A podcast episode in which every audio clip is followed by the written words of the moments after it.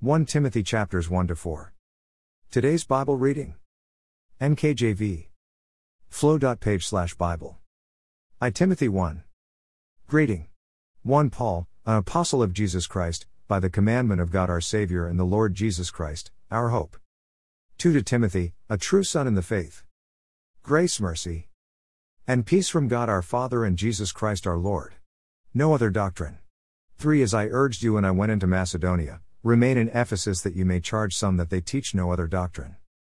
4 Nor give heed to fables and endless genealogies, which cause disputes rather than godly edification which is in faith. 5 Now the purpose of the commandment is love from a pure heart, from a good conscience, and from sincere faith. 6 From which some, having strayed, have turned aside to idle talk.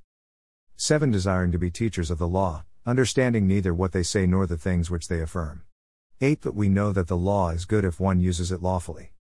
9 Knowing this, that the law is not made for a righteous person, but for the lawless and insubordinate, for the ungodly and for sinners, for the unholy and profane, for murderers of fathers and murderers of mothers, for manslayers. 10 For fornicators, for sodomites, for kidnappers, for liars, for perjurers and if there is any other thing that is contrary to sound doctrine. 11 According to the glorious gospel of the blessed God which was committed to my trust. Glory to God for his grace. 12 And I thank Christ Jesus our Lord who has enabled me, because he counted me faithful, putting me into the ministry. 13 Although I was formerly a blasphemer, a persecutor, and an insolent man, but I obtained mercy because I did it ignorantly in unbelief. 14 And the grace of our Lord was exceedingly abundant, with faith and love which are in Christ Jesus. 15 This is a faithful saying and worthy of all acceptance, that Christ Jesus came into the world to save sinners, of whom I am chief. 16 However, for this reason I obtained mercy, that in me first Jesus Christ might show all longsuffering, as a pattern to those who are going to believe on him for everlasting life. 17 Now to the King eternal, mortal, invisible, to God who alone is wise, be honor and glory forever and ever. Amen. Fight the good fight.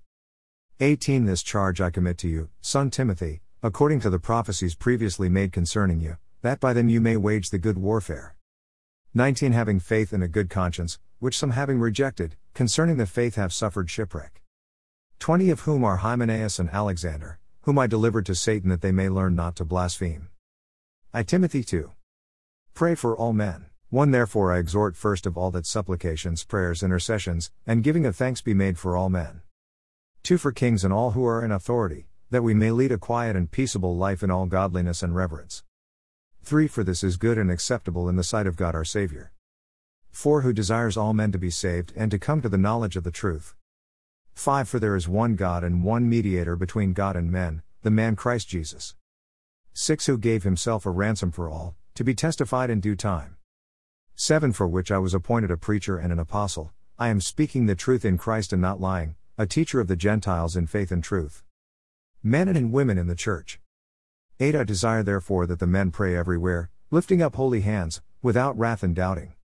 9 In like manner also, that the women adorn themselves in modest apparel, with propriety and moderation, not with braided hair or gold or pearls or costly clothing. 10 But, which is proper for women professing godliness, with good works. 11 Let a woman learn in silence with all submission.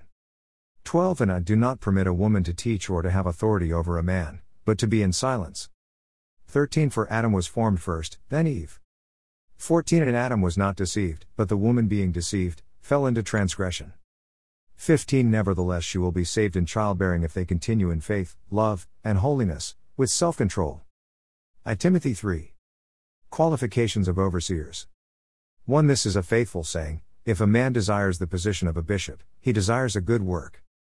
2. A bishop then must be blameless, the husband of one wife, temperate, sober minded, of good behavior, hospitable, able to teach.